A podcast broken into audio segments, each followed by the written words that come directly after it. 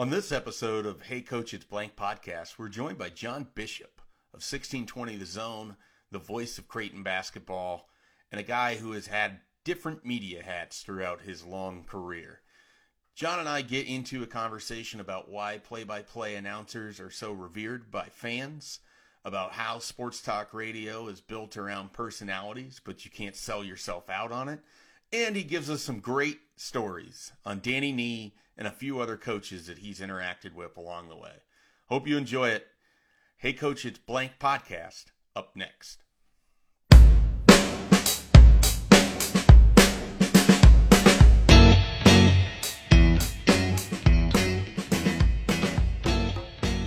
Today's guest on the Hey Coach, it's Blank podcast is none other than John Bishop. And I've already lied. I do this a lot. I tell people ah, I'm, I'm going to focus on, on media members I haven't done a lot of outside projects with. And that's not entirely true here, as I have been uh, a co host for, for Mr. John Bishop on 1620 The Zone. Uh, he has, I believe, come on the the 24 7 sports podcast at times. Uh, so this one is a little bit different, but I wanted one, I want to try to get someone from every perspective. And I have done a lot of radio, so there's not like there's not a lot of different radio people I could go to that I haven't already done shows or something with. And two, I, I'm always in search of stories, and I know that John is going to have plenty of those. So I am excited to have John Bishop here again on the Hey Coach It's Blank podcast. John, welcome. You be just admit you wanted someone who's old someone who remembers when Nebraska football was really good and and and wasn't like, you know, 3 years old when it happened. That's what you wanted. You wanted someone who's old. no. You you caught me. All I'm going to do is just pull random Husker names out of a hat and you're going to tell me your immediate thoughts on them. Jarvis Redwine, go. Oh, it, honestly, he was like he's like in my top 5 favorite Husker players of all really? time. Well, I mean, number 1, the name. I mean, Jarvis Redwine. Come on. That is such a great name. And then Lyle Bremser, who for the young kids out there, he was the the he was the voice of the Huskers before Kent. Oh wait, some of you don't even remember Kent Pavelka did football too. Mm-hmm. So you know he's he's like uh one. I, I got to do the math here. One, two, three. I think he's four generations behind uh Greg Sharpe. Lyle Bremser would call him Marvelous Jarvis. And it's like, come on, really? And then there were T-shirts. There were T-shirts that would be printed, you know, and this was back in the day before, you know, we had good folks like Triple B who, you know, can crank out new stuff every day. I'm, I'm sure there's a Domingo Herman T-shirt coming out any day now or any. I don't want now. it. I don't either. I don't either. I don't, I don't either. But they had T-shirts that said, "My favorite wine is red wine." I mean, how can you lose? And then, and then the coup de grace, the cherry on the top, was when. So in 1979, I told you these were old stories. 1979, Good. Billy Sims had a long run against Nebraska er, when he was with, with Oklahoma, and he turned around and he taunted. I can't remember who the defensive back was as he was running for the end zone. So the next year in Lincoln, Jarvis takes an option pitch down the right sideline and he's like 20 yards ahead of the nearest Oklahoma defender. And he just turns around and he just starts pointing.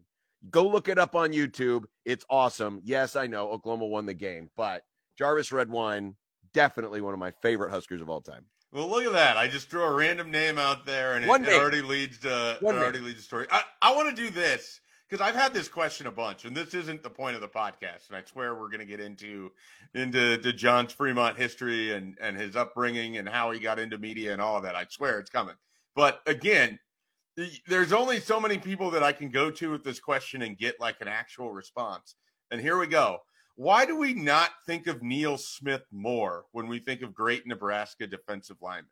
His name never really comes up. Wow. It does. It's like it's somehow lost in history between sort of the Rich Glover 1970s, early 1980s players. And then, and I, I just don't know if it's because he came before the heyday of the 1990s and you have Keneally and Parrella and Wistrom and Peters and Tomich and everything like that. And then you have the 2000s, and then of course you have Suh and Crick, and then it really slows down after that. We don't have to we don't have to go too much more recent, but no one ever talks about Neil Smith. Like there had to have been someone who realized that Keelan Smith, son of Neil Smith, Neil Smith went to Nebraska and they don't even realize it because he doesn't get discussed when it's you talk a, about great players that played in Nebraska. Question. It is a great question. Um, some of it was probably that he was teammates with Broderick Thomas and because Broderick was big and bold and brash and boisterous, had the big and, personality, and had the huge personality, maybe that got buried in it a little bit.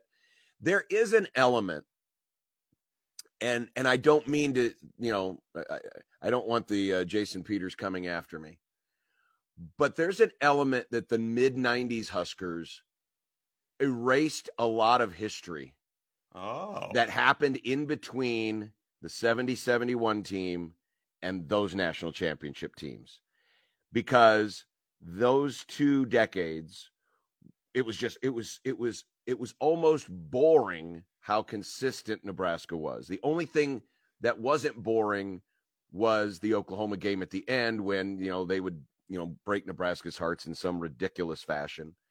Um, but for the most part, it was just a big, giant, boring winning machine. And there's some 14 year old listening to this. I don't know why he's listening to it, but maybe he wants to be in sports media. Who's like, sure, Mr. Bishop, I'd love to be bored right now. Right, but but it is true. I mean, and I'll I'll be the first to admit it.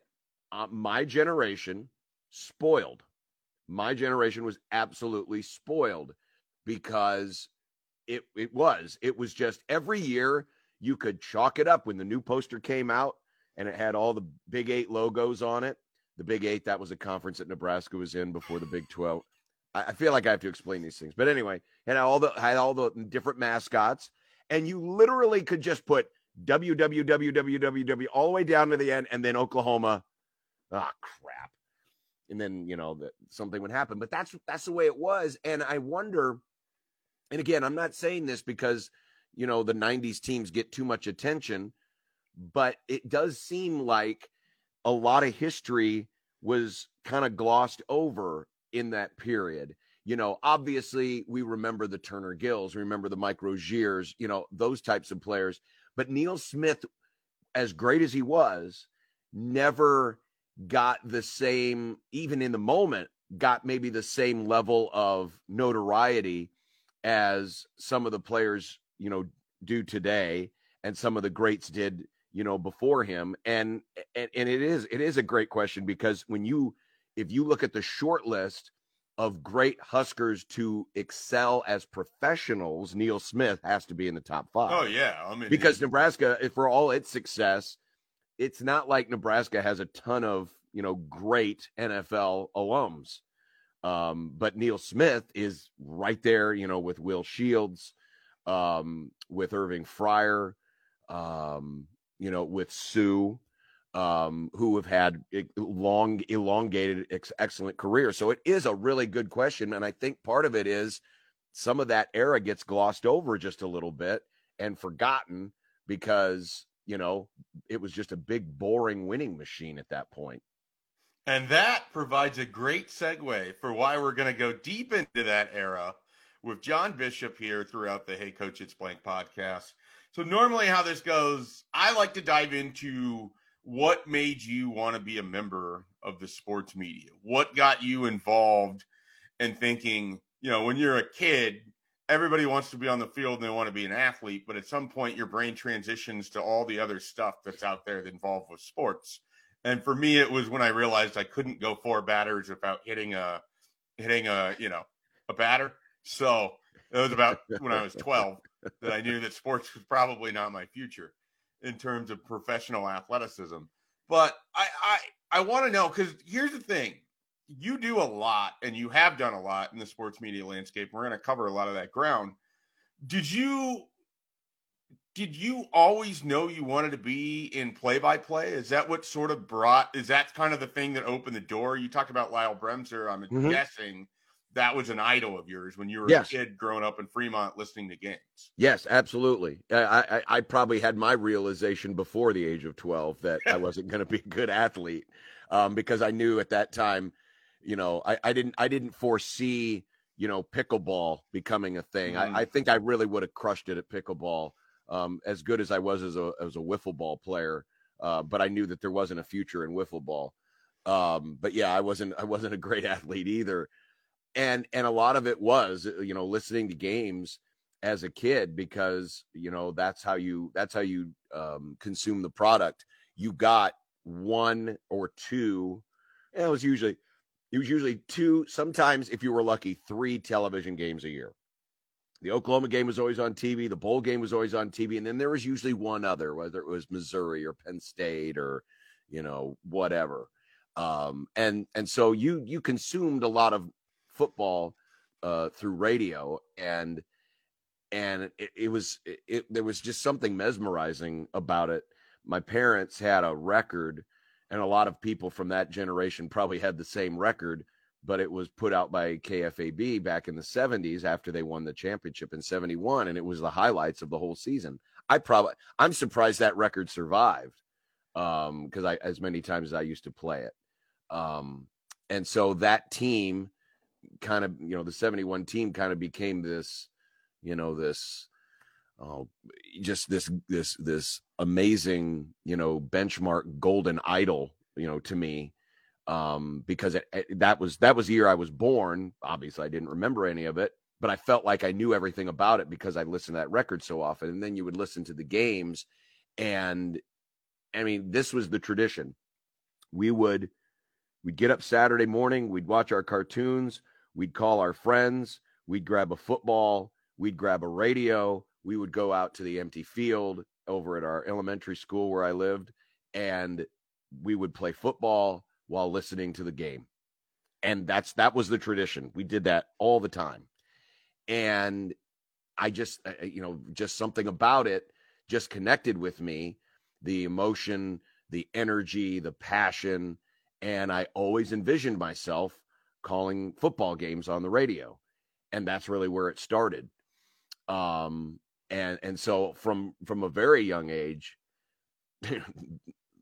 quick aside i do remember doing a uh, I think it was second grade and you know you do one of those you, you draw a picture of yourself and then you answer these very basic questions about yourself and then your parents put it on social media for everybody to see well, we didn't have social media back then, what? so thankfully, so thankfully, this did not. Your parents took out media. an ad in the Fremont Tribune. They did not and I'm glad they didn't because because there was one point where when I started watching football, I became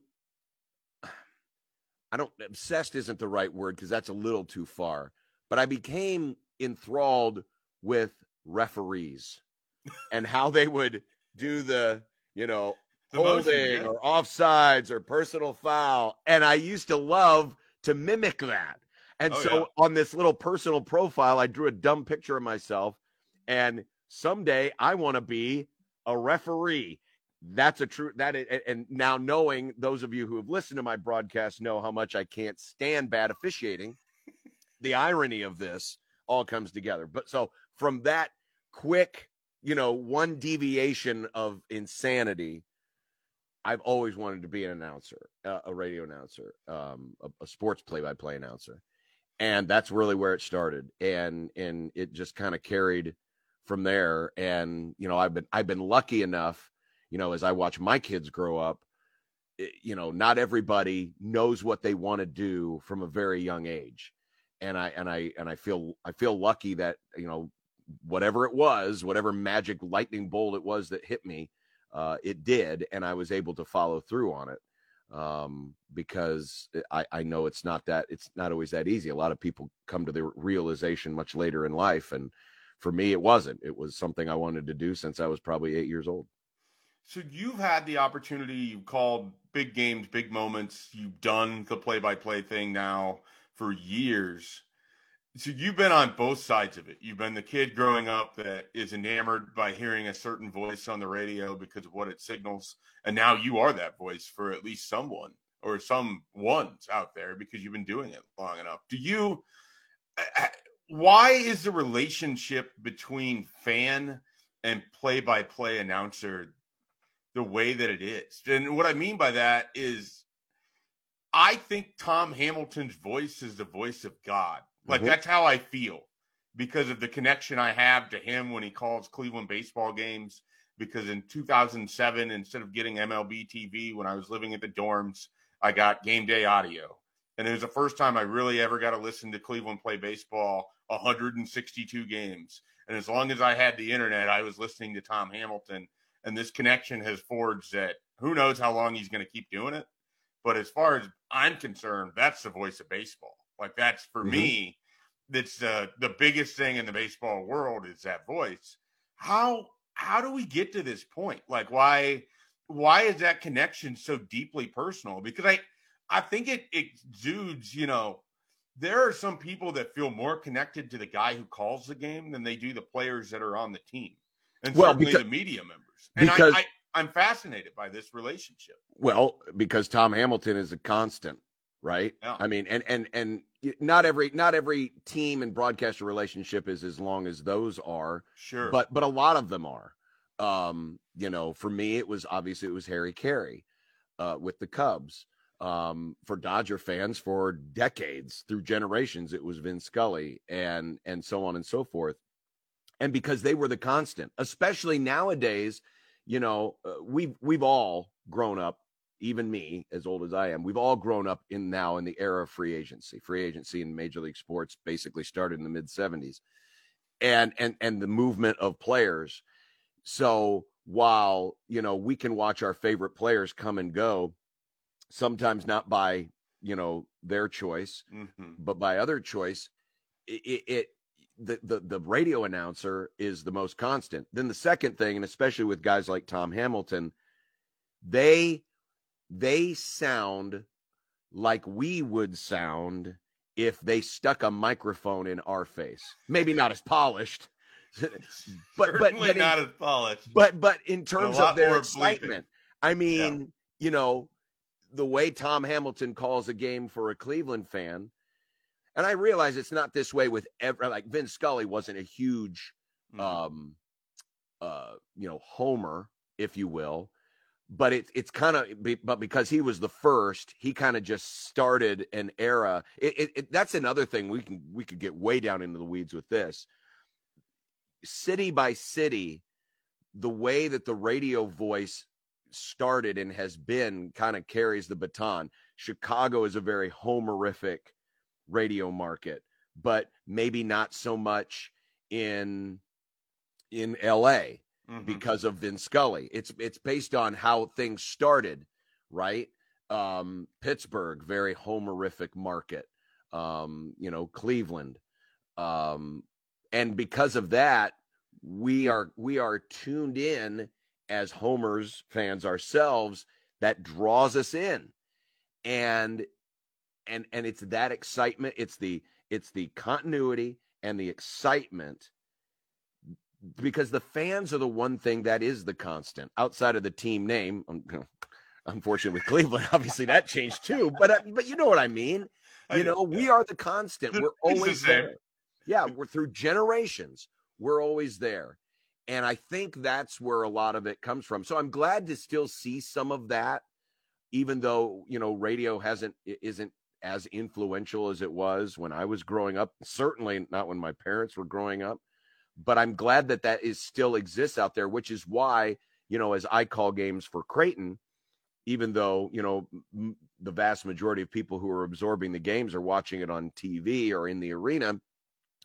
Um, you know, it's still connecting the radio highlight call with then the video package that comes out later from the team whether it's Husker Vision doing Greg Sharpe highlights or Creighton doing my highlights or whatever. And so there's still that connection there. And so I still get people that come up to me and, you know, you know, appreciate the calls that I have because we are an extension of the fan. We literally are we are the baton that gets passed between the fan passion to the players. We're that conduit. And and I think that's that's where it all comes from. So people like yourself. It comes through Tom Hamilton. You know, it comes through, um, you know, for me, it, it you know, it, it, went through, you know, Harry Caray or Lyle Bremser or Kent Pavelka. And it just, that, that it's that, it's that flow that that makes it all possible and it's uh and, and i i think it's one of the most exciting things and it was honestly one of the things that drew me into wanting to do it i wanted i knew i couldn't affect nebraska winning by my athleticism but i could be the connection between the Mhm. fan and the program and that was my dream So before, and I have a million questions, so I'm very excited to dive into all of that. But I do want to get into some more background. So you're growing Mhm. up in Fremont. You, when did you you kind of know that you wanted to go to Nebraska for for sort of broadcast journalism, right? Like that's what your degree is in. Yeah, yeah, I, I mean, yeah, from from the journalism school. I mean, that, that kind of coincided, right? Because then you start to formulate a plan. Well, how do you become a radio announcer? All this other stuff. And my mom, who was an educator herself, um, you know, I, I had it in my head from an early age. Well, you go to college, you know, and well, where's the better? Where's the best place to go to college? Well, I've got to go to Nebraska, right? Because that's where the football team is. And so it just kind of made sense. Um, I was actually a JUCO transfer because um, I didn't, I, I, I, I didn't get my transcripts in in time for UNL when I was in high school because I wasn't very aggressive with that. So I ended up actually starting. I went two years to Northeast Community College up in Norfolk, Okay. um, which actually turned out to be, I think, a good thing because you got your hands dirty right away. I mean, I was doing radio shifts and TV stuff. Yeah, they had a great program up there. Um, and I did volleyball matches, I did basketball games on their little cable access channel and all that other stuff. If I would have come to Nebraska, usually it took you a couple of years before you got a chance to do that. It's probably changed now. Um, but you know, you you probably, you know, when, when you first started at UNL, you you took all your your you know your your, requirement classes and you were like at the bottom of the ladder. Well, by the time I transferred into UNL, I had done more stuff than the people who were at the same, you know, grade level as I had. So I felt like I had jumped right in. So it actually turned out to be pretty fortunate. So Um, one of the one of the things I don't think people understand about the the play by play, or maybe they don't appreciate enough, and I know I didn't until watching some of you guys that have to do it. How much prep time do you have to put in for just you know you obviously you know the whole Creighton side of it, Yeah.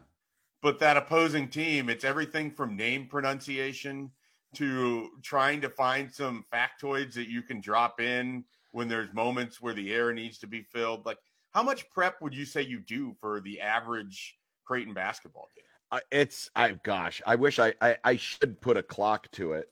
Um because like for example, I've got my this is my prep book and I've got all my college world series stuff Mm-hmm. in there. There's LSU. Congratulations. um, it, it- you're right. I mean, you know, with Creighton, it's just updating stats and things like that. But with the other teams, you know, you are you're going through and you're getting little tidbits. That said, I probably use ten percent of of the stuff that I prep for um, in an actual broadcast. But I've always looked at prepping as studying for a test. You study the the curriculum or whatever it is you were taught that semester, but you're probably only test on 10% of it, right? You don't answer every question about everything you learned in history, for example.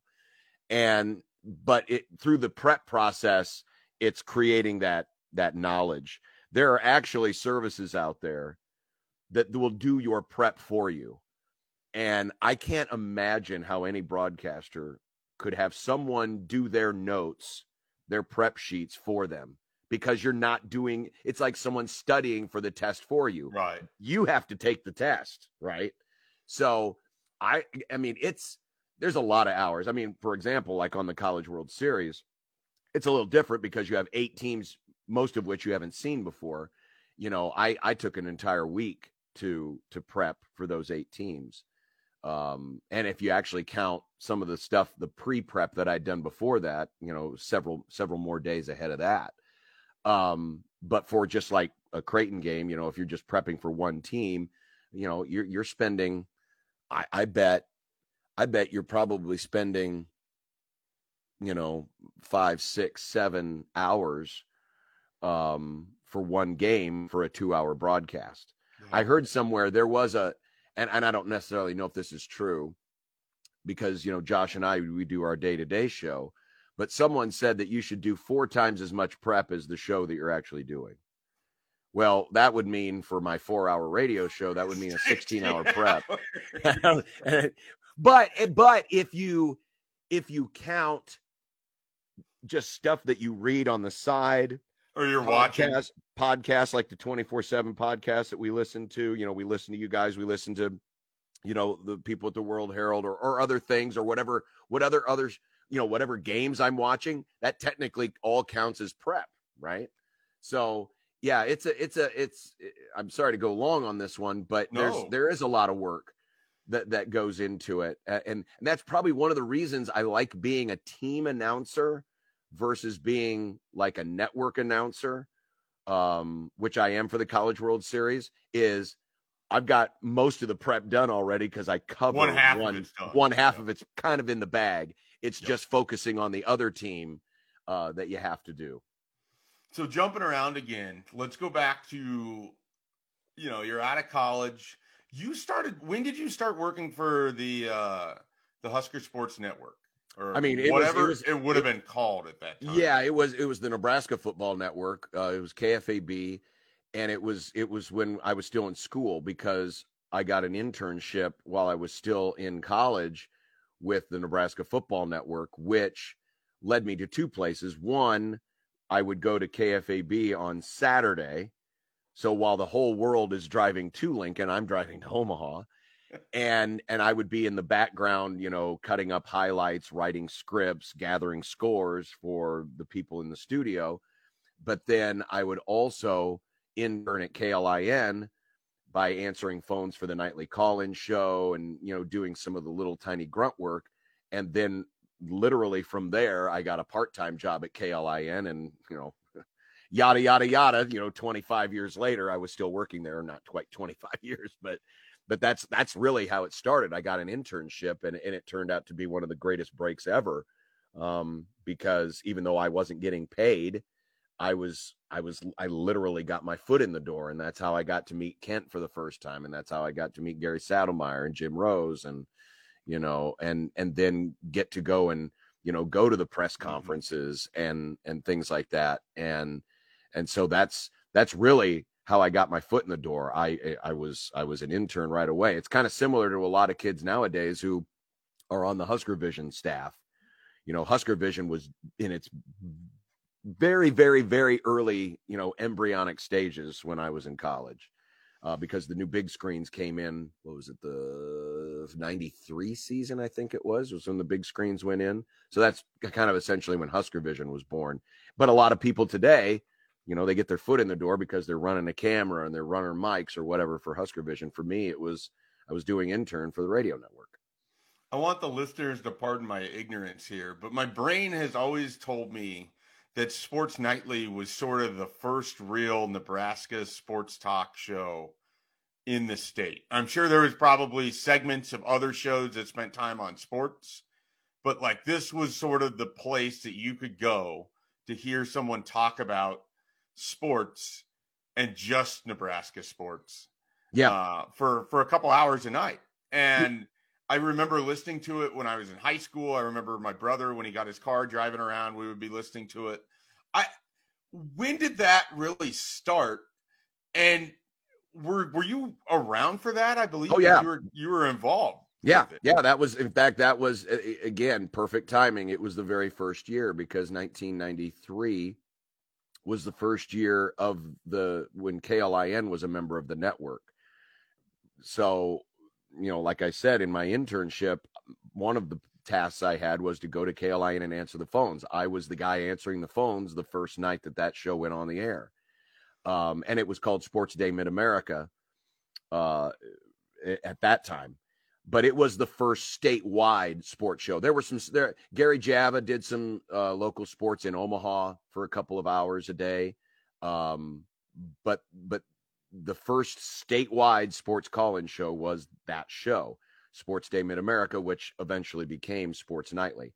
Um, and and you know it. So it started. Uh, it would have been Labor Day, 1993.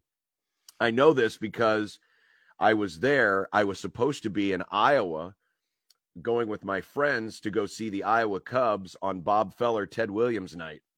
so I missed an opportunity to see Ted Williams in person so I could start my broad basically start my professional broadcasting career. Um, and I'll always remember that because I was I was kind of pissed. I was like, oh man, I want to I wanted to see Ted Williams, you know. But anyway, um, so yeah, that's when it started, and it was two hours a night, and uh, and I thought, you know, everything that branched off from there because it was it was not only it was not only a sports show, but it was very Husker centric. Yeah, because you know that was the that was the team of the t- uh, that is the team, um, and and while it's gone through a lot of changes over the years, um, it's always kind of maintained that Husker centric side of it. But I was always proud of the fact that we covered a lot of stuff. I mean, you know, we had great guests on from uh, around the world of college football, from professional sports, and um, and and it and it was it was fun because it was unique. Nowadays, you know, everyone has a sports talk show, whether right, it's on the yeah. radio or on podcasts or you know YouTube, wherever. Um, but back then, that was it. And so it became like it was for you and and and for a lot of other people, it became must listen because it was the one place you knew you could go to every day to find out, all right, what did I miss today? Who has heard at practice? Or, you know, what's the biggest story or what's happening? And and of course, all of that synced up with the greatest run in Nebraska football history, starting in 1993. And it just it, it was it was, you know, a perfect storm. So did you know at the time, like Sports Nightly is going on, you're an intern there. Did you, could you ever have envisioned that there would be a day in which you would have your own four hour sports radio show at that point? Was that, was that, did that had, had that come into the picture as something that you would have wanted to do to host that show, to be more involved with that side of it? Or were at the time, were you still thinking, I want to find an opportunity to be a play-by-play guy. Someday. Yeah, it was more of the play-by-play thing, um, and the sports talk show was just kind of something you did, you know, because there wasn't a game every night. Um, and, and so yeah, for me, it was I, I I always kind of wanted to be on the play-by-play side of things. I enjoyed working on the on the talk show for sure for sure, and and eventually hosted that show for a year or two um, down the road. Um, but yeah, my my always focus was always to kind of lean towards the play by play side. So you know, I that's why I did a lot of high school football and basketball on KLIN then, and then was lucky enough to get to do the state tournaments on TV for a few years. Uh, you know, and then eventually got got around to being able to do you know Nebraska baseball and filled in on a few basketball broadcasts. Um, during my time at KLIN when when I was still affiliated with the network. So yeah, it was. Uh, um, I, I you know I'd like to say I I could see a day where you know you know there was so much sports talk radio on the air. I but I didn't. Um, it was a growing field certainly, um, but I had no idea it was going to turn into what it did, and and to this day i didn't i didn't see the internet becoming what it became and now literally as we're talking via the internet it's every podcast for a podcast what's that what's a podcast it sounds like something that you know a droid gets into in star wars oh we got to get into the escape podcast i don't know waiting on a tax return hopefully it ends up in your hands Fraudulent tax returns due to identity theft increased by 30% in 2023. If you're in a bind this tax season, LifeLock can help. Our US-based restoration specialists are experts dedicated to helping solve your identity theft issues. And all LifeLock plans are backed by the Million Dollar Protection Package. So we'll reimburse you up to the limits of your plan if you lose money due to identity theft. Help protect your information this tax season with LifeLock. Save up to 25% your first year at LifeLock.com slash aware. Oh, oh, oh, O'Reilly! You need parts? O'Reilly Auto Parts has parts. Need them fast? We've got fast. No matter what you need, we have thousands of professional parts people doing their part to make sure you have it. Product availability. Just one part that makes O'Reilly stand apart. The professional parts people. Oh, oh, oh, O'Reilly Auto Parts. So have you had I I've had this moment a couple times in my in my professional career. Have you been sitting there, you're about to call a game and you just sort of look around and you're just like how did I end up here? And you're just really appreciative because there's this big game of big magnitude or whatever it is. And you get to be there. You're like front and center, especially in your profession. You're front and center. I mean, you just got to call an Elite Eight game for the first time in your career. Uh, you know, precipice of, of, being right there for the Final Four, which I have to imagine is, is something that you want desperately, both just because of your affiliation with Creighton, but also the opportunity to call that would would be, I assume, enormous. Can can you think? Is there like a specific game you can think of where before it starts, you know, whether it's basketball, baseball, whatever, you just kind of like hit you like, man, I am fortunate to be here at this time right now.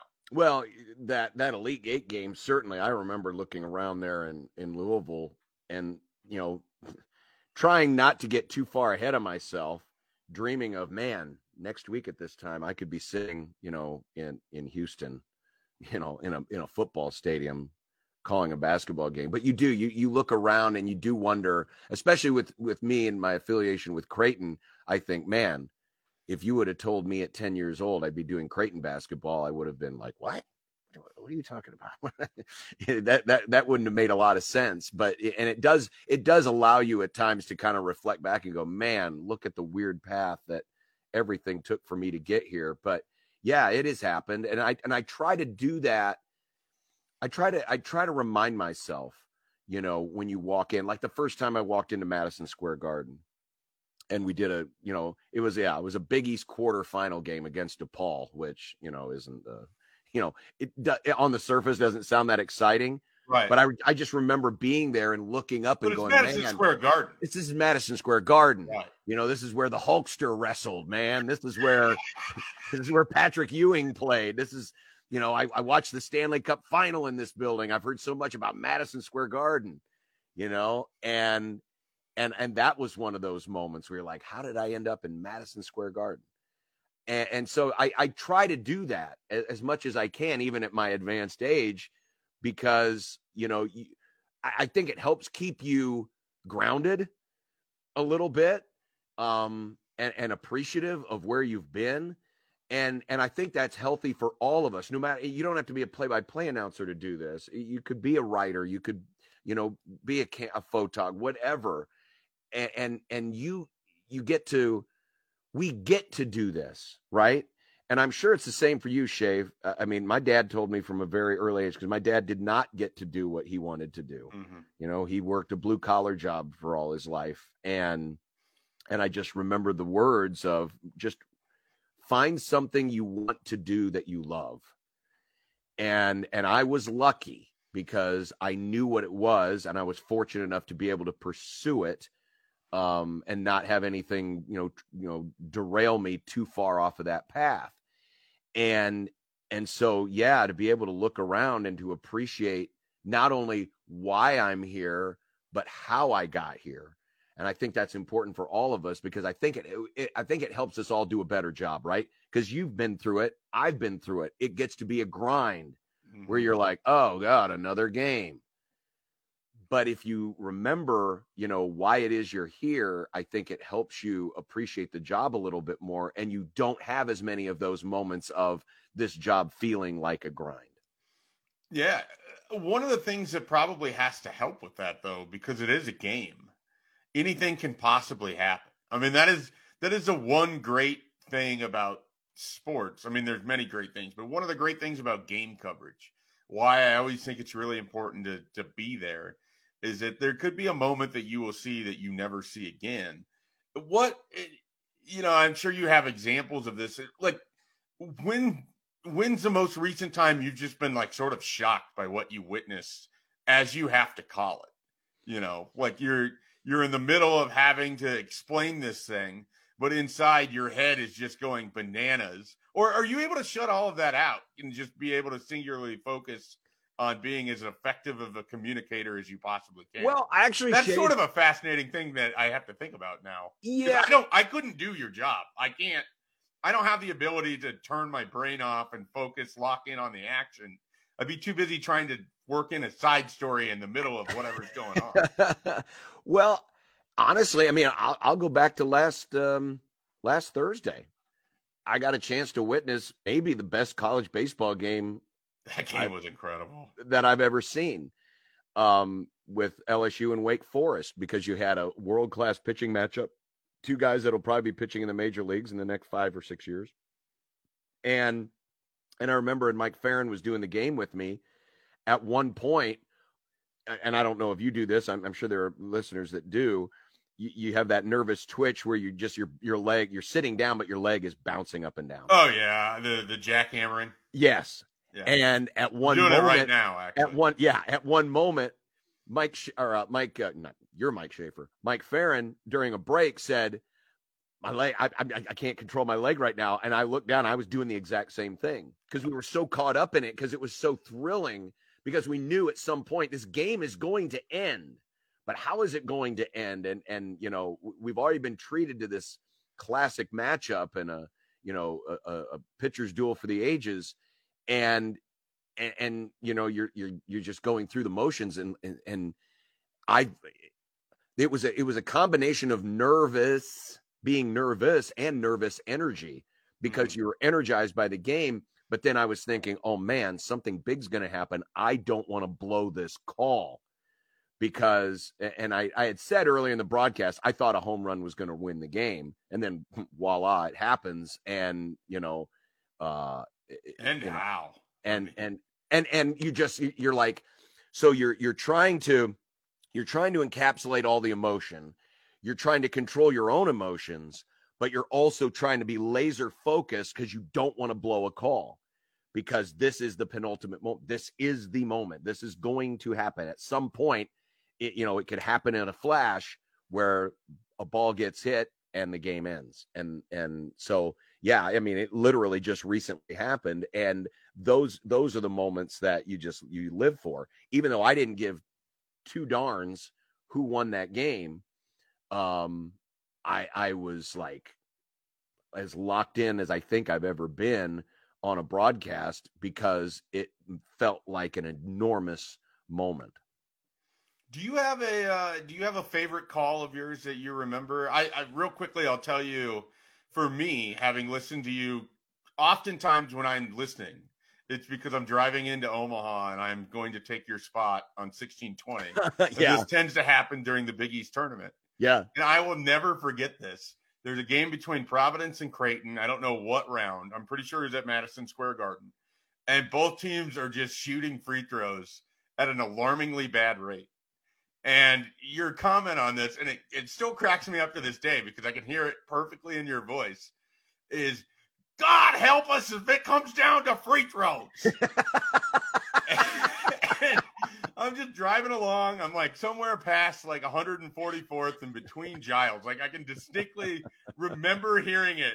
And then just sort of like slapping the, the steering wheel because like I could just hear the angst and nervousness in your voice of that, but also just like sort of the the almost a bitterness that comes with being a sports fan of like yes. free throws. Just make the damn free throws. Yes. and I I loved it because I thought it perfectly encapsulated you. It encapsulated this weird game that was going on. But I, am curious, do you have in the in the many, many, many calls across all the different sports? Is there a you know not necessarily even a moment, but is there a call where you're like, oh, I nailed that, or I really liked how that sounded? Man, um, I know it's tough to put you on the spot for like just one of these. And yeah, the sad thing I, is, if I had any production value at all, I'd go find the call and then put it into the I mean, show, but I don't, and no one will get to hear it unless I mean, they there, find it on YouTube. There's certainly a few. I don't know if you know. It's like picking your favorite child. Um, I don't know if there's necessarily a favorite, but but I mean, like when Doug McDermott got his three thousandth point, mm-hmm. um, that one I, I felt pretty pretty proud of. Um, I mean, Doug gave us a lot of great moments in you know 2013, 2014. Um, but uh, one of my favorite games, and you know this one this one, um, I, I was more spastic than anything else, but Creighton baseball beat Missouri State once in a Valley tournament semifinal. It was a extra inning game, and it was one on a wild pitch, you know, a wild pitch with a runner at third base. And I just was screaming like a, you know, an absolute moron but there was a lot of yeah. It, it, was a very long week, and we were like drinking way too many energy drinks that week to stay awake. And I was still shuttling back and forth between you know doing a morning show in Lincoln and then calling baseball games at night. So I was like, I was on the I was on the last edge of my nerve. But that was a I, that was a rather memorable moment. Um, yeah, gosh, I mean, there, there, there's there's probably been a few. I mean, you know, the moment like you remember. I didn't even remember saying that, but I'm I'm glad you remembered it. But you know, there are some of those moments where you get frustrated and you're just like, you know, you're you're off the cuff. You're at your wits end, and there was a call. It was also a Providence game, and I think it was on New Year's Eve. We were in Providence, and Christian Bishop, um, no relation, had a had a blocked shot and and that was a place you, it was hard to win at Dunkin' Donuts Center.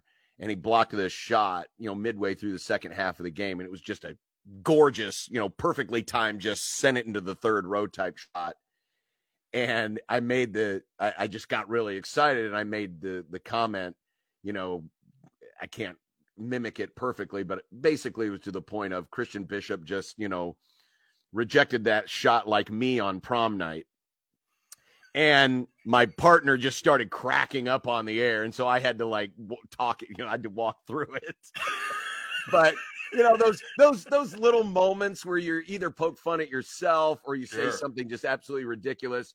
I mean i could go back you know especially that year with doug and you know when ethan wragge was hitting you know 35 foot threes and we're just screaming our heads off. Um, there's a call where Wragge had a series of threes against Xavier where they like happened in rapid fire succession and it seemed like each one was further and further back. And by the time we got to the third one instead of you know just saying the basket's good or yes sir or whatever i used to punctuate it was just you know here's Wragge he's feeling it and we just start screaming at the same time. It was just like perfect. It was like synchronized screaming. Just like oh you know those kind of dumb moments mm-hmm. that you know that kind of you know that bring a lot of fans in those are probably some of my favorites. So i last thing with the play-by-play then we'll dive into a little sports talk and then we'll finish with uh, some some awkward coach interactions because i think that's going to be the highlight of this podcast for for people. Uh last thing on the on the the play-by-play.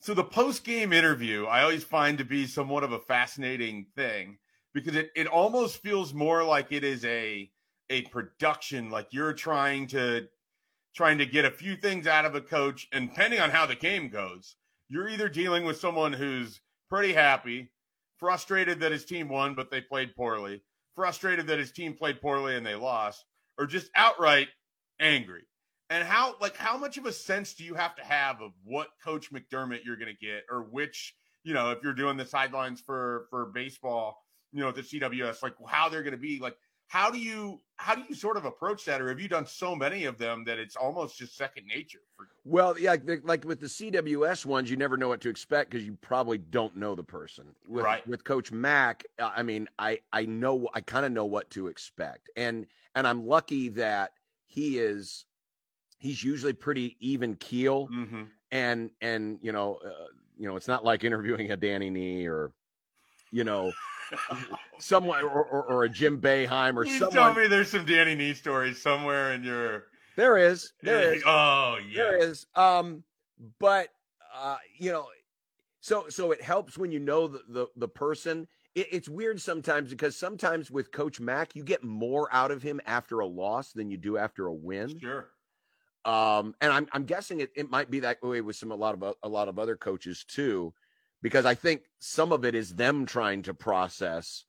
Now, when we interview Mac on our radio, he's already done press in okay. the back. So in some cases, he's probably answered the same questions um, that I'm asking. So he's kind of had practice at it. Sometimes, you know, depending on the network, uh, you get the coach before they go to the back. So you get you get them, you know, raw uh, right away after the first thing. So yeah, it's obviously and i think most of them are pretty professional right i mean you know it's not you're not always going to get a, a, bob knight who's you know just going to berate you for asking a dumb question that said i'm trying to be careful not to ask a dumb question or ask it in a way that's not going to set somebody off, especially if it if, if the loss happened in a particularly painful way. I'm fortunate when I do the College World Series stuff, I'm always talking to the winning guys. So so that's easy. That's pretty easy. Hey, but, won. but um yeah, it, it you know, knowing the subject or knowing the person that you're talking to always helps in that situation. And then yeah, you know, you know you just kind of have this sense of when you have to soft pedal it or when you can joke around a little bit or when you can, you know, be critical. And listen, you still have a job, even as the hometown announcer, you still have a job, especially if there was a, a, a questionable decision, whether Mhm. it's, you know, a certain player that was in the game that maybe shouldn't have been or a play call or whatever, that you do have to do your job and ask the question um and and you just have to ask it and then you know be prepared for whatever slings or you know glares or you know snarky answers that you might get because you still have a responsibility to your audience because listen as, as much as we can talk about the good times and about you know being the conduit between the fan and the team there are times where the team pisses you off and you're angry too. And you you know you want to know hey why was you know johnny what's his face in the game when it should have been you know jerry what's his bucket um and you got to ask you got to ask that question so you know you just you just kind of press through So, in addition to all of the play-by-play stuff that John Bishop does, he also has a daily four-hour radio show with Josh Peterson uh, that you guys have been doing now for ooh, 10, Ten, yeah. 11, 10, Yeah. 11 years. yeah let's see josh well i mean josh was there as the producer from day one for me Mm-hmm. uh so we're we're almost at 10 years together which Yeah. is crazy So you've been you've been doing four hours of radio in this state during some of the worst stretch of football imaginable. What is it that people don't know or maybe don't understand about doing four hours of sports talk radio a day? Like what give us some uh, behind the scenes what that's sort of like because for a lot of people I think they just think you can just show up, turn the microphone on and talk in in that 4 hour stretch. But there's a lot of extra stuff that sort of goes into all of it and then you kind of have to cultivate and create the brand of how your show is going to be perceived and received. Yeah, no, you're right, and and it's and it I it's tougher today because there's more competition, right?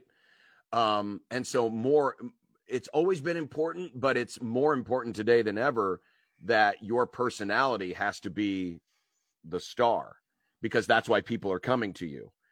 They're not necessarily coming to you for your takes Mm-hmm. because they can get takes that are similar anywhere else. They're coming to you for you. And so you develop that that bond with your audience that you know this is why i come to you i come to you every day because i'm curious what you think.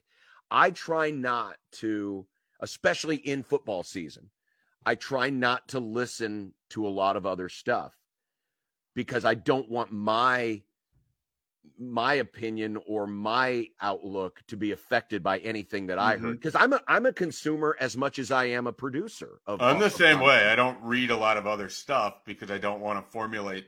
right and I, I don't want a just- jumbled thing. right and if it just so happens that what it is I say or what it is you write may have may sound Mm-hmm. similar or read similar to somebody else well that's by coincidence not because I had heard it or or had parroted it from somebody else. So I try, especially in football season, because it is the most concentrated time of year.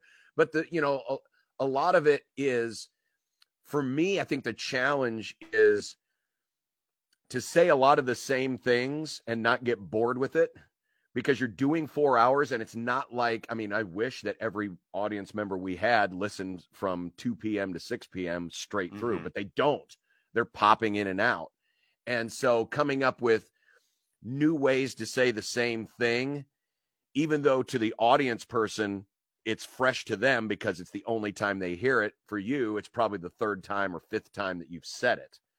And so that can be a challenge at times, especially when you're, you know, talking about the same game, right? You know, the Mondays after a game, you've got all these takes you want to spit out, but ultimately, you know, you have to you have to go back and cover the same ground you've already covered because your audience is flipped several times, right? The guy who's listening at two o'clock isn't the same guy who's listening at four o'clock. And so a lot of that's probably one of the things that's that's the most challenging. Um, and I don't know, I don't know necessarily how well we do it sometimes because sometimes I feel like when I once I've covered, you know, that play in the third quarter or whatever done, it is. I'm done Yeah. with it. I'm done with it. I'm on with it, even though somebody else at five o'clock hasn't heard your take on, you know, why Scott Frost, you know, kicked the onside. Um, and and you get so you have to you do have to combat not being bored, not be not bore yourself, and still present a subject that for the audience at the time is new to them, or at least they want to hear your thoughts on it. Do you have to balance the idea of saying something for the sake of being both informative and entertaining with not giving away exactly how you your your personality? So I guess what I'm very botched question, and I'm going to start over on it. But how do you keep yourself from becoming a character? I guess is sort of what it is. You know, because that's when I, especially with with ESPN talking head shows, a lot of times I don't believe that these individuals actually think or believe what they're saying. I think that they're playing to a specific narrative or an angle that they know draw in attention. I don't think that's as common when it's local sports talk radio, but I still think you kind of can get that sometimes. Yeah. And I know I've certainly been in situations where I've had to think, okay, how do I want to respond to this so I make sure I'm not coming off disingenuous? Do do you have to guard against that? It's a great question because, and it's one of the things that does annoy me. Uh, and and and honestly, I don't. I I the only time I see Stephen A. Smith clips or Skip Bayless clips, I like that you knew exactly the people that I was going at. It's almost Right. as if I thought about this and you the have too. only time I see those clips is on social media. Yep, I don't same. watch those shows. I I, I don't I don't care for those shows. They make I me do- mad. They Well, I- I- I feel- real sports talk or real discussion in any form. Well, it, because a lot of it is the theater, and I'm I know there are people, and I'm sure there are people that have commented on the message boards and other words that that see Josh and I as the exact same kinds of characters as a Skip Bayless. You know that you know we're we're not being you are genuine. not. I feel strongly that you are not. but but and that's one of the things at least and i can't speak for everybody but it's one of the things i'm most proud of with what we do on our show is we are being genuine to ourselves yes there are times where we are you know being maybe over the top a little bit i'll give you one I'll be one little example. We got this ongoing bit about Ohtani. You know, Josh wants to go on and on about he's the GOAT, and I like to downplay it because, you know, because I think it's too soon to talk about, you know, greatest of all time when the guy's never even pitched in a playoff game before. Well, you uh, can't control the team that you're on. Uh, exactly. But I mean, but so some of that stuff can get played up. But when it comes to, especially when you drill down here locally, because that's what the people are coming to us because we talk about the local stuff. We talk about the Huskers. We talk about the Blue Jays. We talk about College World Series, whatever. Um, I try not to do that with you know the the local stuff because I know people want a genuine opinion. They want a genuine feeling. I, if anything, sometimes I have to dial back what I really want to say because, again, like a lot of the listeners, I am a fan too. hmm I guarantee you, the person you hear on the radio, there are elements of the person that's sitting in this chair watching the game on TV that you'll hear Monday through Friday or on the Saturday post game show, but you won't hear all of it. Yep. A, because I'd get thrown off the air for, you know, FCC violations. And B, there's probably some things that I would say would get me into trouble Yeah. um it, it, it- because i'm a fan and you know i see things and i react like a fan and and so i do have to kind of dial that back a little bit but i want to be as genuine as possible. Um i want people to know i don't take if if i'm doing a devil's advocate opinion i'll make it clear i'm i'm arguing the devil's advocate Mhm. opinion. But i agree with you. I think there are times where somebody will take a side of an issue just to create a debate so that they can get a viral moment that gets spread out over Twitter, Instagram, Facebook, whatever, um, so that it'll get people to watch the show. I don't I don't like doing that because most of the time I don't like arguing devil's advocate because I don't feel it. I it's it's not my opinion. I like to argue my opinion. So there yes, there may be times where and there are a lot of them where Josh and I are on the same exact, you know, wavelength. Is it more fun when there's a debate going on and you totally disagree? Of course. But I want those moments to be genuine. I don't want those moments to be fake because Of Josh course. thought this and I happen to feel the exact same way, but because we have to do it for the takes, I have to argue the other side. I don't want to do that because I'm not feeling it. Yeah, I completely understand that, and uh, I I think that's a big part of sort of sussing through the stuff that I like and the stuff that I'm willing to listen to, and and all of it. All right, let's finish up with this, and I appreciate all your time. We're going to run a little bit longer here, but if you're if you're good with it, Yep. I know you've got to have at least a few of these. So far, we've had Jack Mitchell and Sam McKewon tell stories about Mike Ekeler and awkward awkward exchanges with the former Kansas State linebacker turned Nebraska assistant coach. So I would love to know, do you have any off the top of your head awkward exchanges with any of the Nebraska football coaches throughout the years? You've been over there a bunch. You don't you're not over there as much now. Not as I used to be. No. You you certainly were over there during the Callahan era. You were over there during early Bo. You were there during Frank and during Tom. Do you have any sort of just like funny, awkward exchanges that you can think of?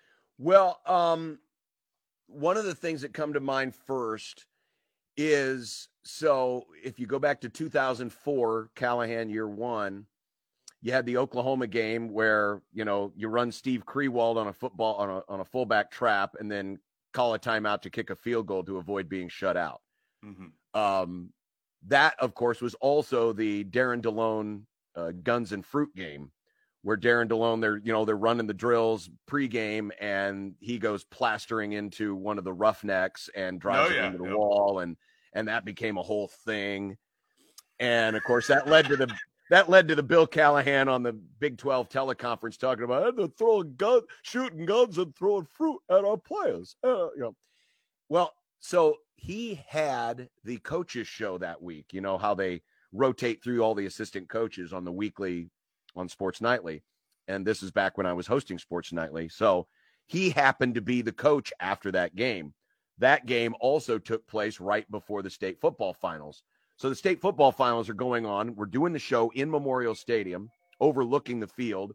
We're on the club level, and and there's all these NSAA and you know high school fans who are on the club level, and Callahan's got to go up the elevator through this crowd of people to come to the studio, which was in a separate room down the hall.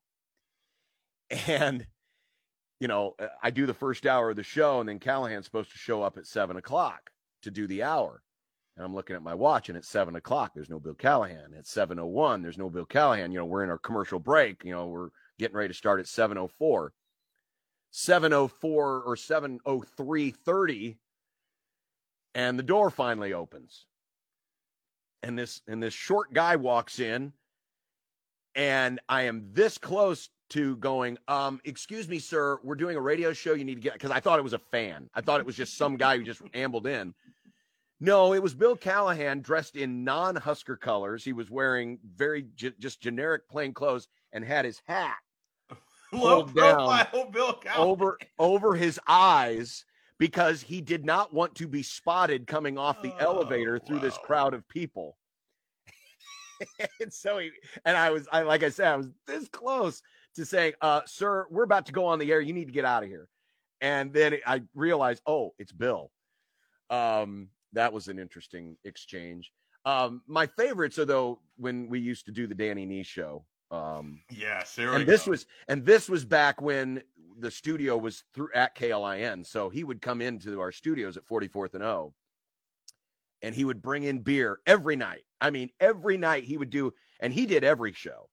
Um, so every you know, I don't remember who it was Wednesdays or Tuesdays or whatever, and he'd always bring in beer all the time. He would bring in beer. and usually go through half of it. And, it, and, you know, you knew it was a good week if he would share the beer with you. Um, you knew it was a bad week if he didn't share the beer with you. Um, what, what yeah, are we talking about? Like, did he bring it in like Bud Light? Did he bring he would, it in? And it would be different. It would be different every okay. week. He would never. Is, this is it, before the explosion of beer, really. Yes, exactly. I mean, but one week it'd be Michelob. Yeah, it would be Michelob or Busch Light or Bud Light. Or, Hamm's ever? Was he drinking Hamm's? Throwing I, I never back? remember a Hamm's. I don't remember a Hamm's.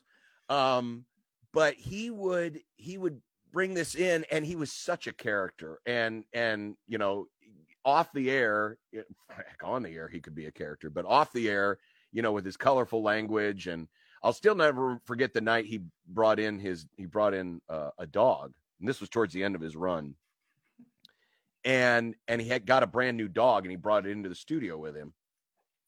And and the question was asked, you know, hey, do you have a new name for your dog? Well, there were rumors going around that he was going to leave Nebraska and go to Rutgers. Mm-hmm. And and just the question was that, hey, coach, do you have a name for your dog yet? And he just right off the top of his tongue, Jersey you know, and of course it got people all fired up because it's like, oh, Daddy D, he's got one foot out the door. He's already leaving for New Jersey. And it's just like, uh, but yeah, I got him to enter our NCAA tournament pool one year, um, you know, just by chance because I walked in, I was collecting money for our tournament pool because I was the guy running the tournament pool. And Danny's like, what's that? Uh, we're running a tournament pool. Hey, give me one of those. And I gave him a blank, and then he peeled off, you know, four or five very disgustingly crinkled one dollar bills, and so Danny Nee was in our pool, and like an idiot, I would post the scores. This is back before the internet and back mm. before you know you did, you did all that stuff through ESPN. So I was the guy had to mark all the brackets and keep all the scores. And like oh, an idiot, I post, I posted the scores on the on the station bulletin board, and there in big red letters, Danny Nee.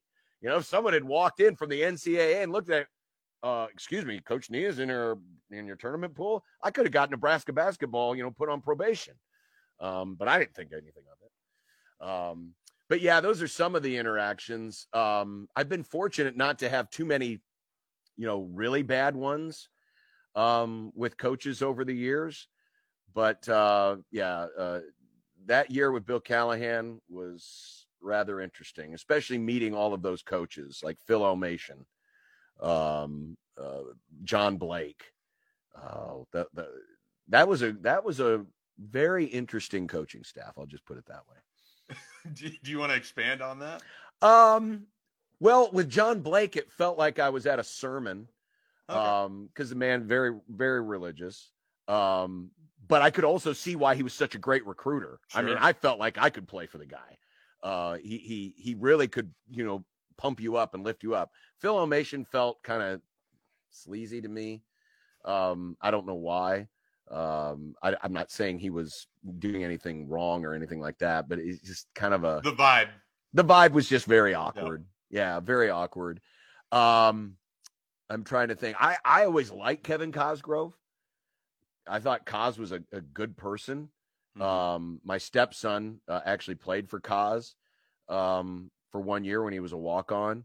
So he got to know him and, and, and thought he was a really decent guy. Um, but yeah, and then, and then of course there's Steve Pederson, who he's obviously not a coach, but uh, yeah, you talk about a used car salesman. Oof. I, ah, I'm still that, not a fan. That seems like good of a spot to leave things as we can find here. John, I really appreciate your time. This was fantastic. I hope people I hope people got some insight on what it's like to to do the play by play and certainly some some sports talk as well. So we appreciate your time here with the Hey Coach It's Blank podcast. Hey, I had a great time. Uh, awesome. Uh, really appreciate it and uh, and and good luck with this. This is this is a this is a cool concept because I think it helps it helps the the viewers or the listeners or the readers to kind of understand the people behind the stuff that they read or hear or see um, because you know I, think sometimes we can just be seen as you know these faceless personalities mm-hmm. and it's good to put the personality behind it so i really appreciate what you're doing here i think it's a i think it's a great idea thank you i i appreciate that and uh, hopefully future guests feel similar when they're done with theirs and we're gonna We're gonna store that away. I'm gonna show up the next time we do a show. I'm gonna show up with like 50 Nebraska players from the last 50 years, and I'm just gonna draw them out. And we're gonna do an entire segment of you reacting. That's not a bad idea. That's that, not a bad that sounds idea. like summer radio, is what. that oh yeah, that's summer radio, and we are right in the middle of summer radio right now. Let me tell you. All right, John, I appreciate it. Thanks everybody for listening to Hey Coach It's Blank podcast, brought to you by Podcast House Media. You can catch it everywhere Apple, Spotify, wherever you listen to your podcast. We appreciate it. We'll be back next week with another episode.